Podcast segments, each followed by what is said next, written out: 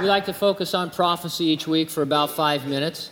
It's more than just a curiosity. It's extremely practical and helpful to our Christian walk.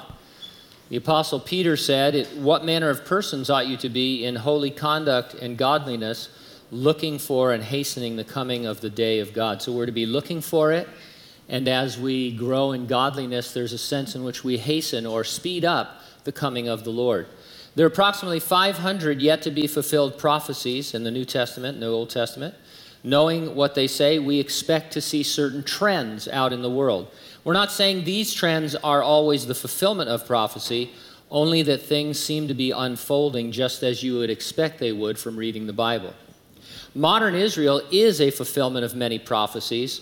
Her existence, the return of Jews from every corner of the world, the prosperity of the land, even the renewal of the Hebrew language, all of these are actual fulfillments of biblical prophecy. Something else is going to happen in Israel. According to both Daniel and Jesus, during the future Great Tribulation, a third temple is going to be built in Israel on the Temple Mount.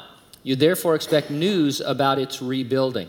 A November second article originating in Israel was titled, "Did Brazil's election signal the first stage in building the third temple?" Let me read you some excerpts from the article.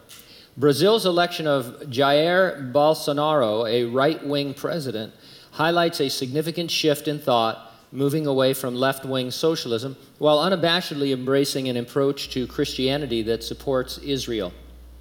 It may be that this marks the beginning of the third temple, which some believe will be initiated in South America, in a process that has already begun. Bolsonaro made a campaign promise three months ago that if elected, he will transfer his country's embassy to Jerusalem. Though this decision seems purely political, it may have motives deeply grounded in visions of the Third Temple. Sao Paulo is home to a church built as a four times larger than life three hundred million dollars model of Solomon's Temple that can seat ten thousand worshipers. One Jewish cleric, Rabbi Weiss, emphasized that a pre-Third Temple connection to South America appears in prophecy as the first stage in establishing a temple.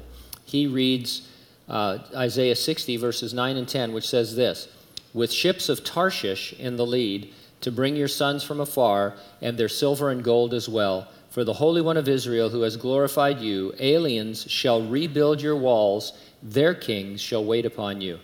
Rabbi Weiss explained that Tarshish is Spain, or the Spanish-speaking world. The first ones to come and recognize Jerusalem for the purposes of the Messiah and the Third Temple are Spanish speakers, Rabbi Weiss says. In September, the Sanhedrin hosted the Creation Concert, inviting all the nations of the world to come and praise God in Jerusalem. As part of the concert, the Sanhedrin invited the nations to establish a new international body based on the Bible. On hand were representatives from Guatemala, Honduras, and Mexico. They all signed a declaration of intent to play a prophetic role in helping Israel bring about the Third Temple. And so Third Temple news is prevalent. Uh, there may be this connection to South America. Uh, we read our own news and think of our own relation to Israel, but there's a lot of other things going on in the world that we aren't aware of, and uh, this is certainly interesting, to say the least. So this is what we expect from reading the Bible, but what we mostly expect is that Jesus could return at any moment. Jesus told his church, and then his apostles after him said the same thing, that he would return to resurrect the dead in Christ and rapture living believers. It's an imminent event, could happen at any moment. That's why each week I ask you the same question. It's a good one. Are you ready for the rapture? If not, get ready, stay ready, keep looking up, because ready or not, Jesus is coming.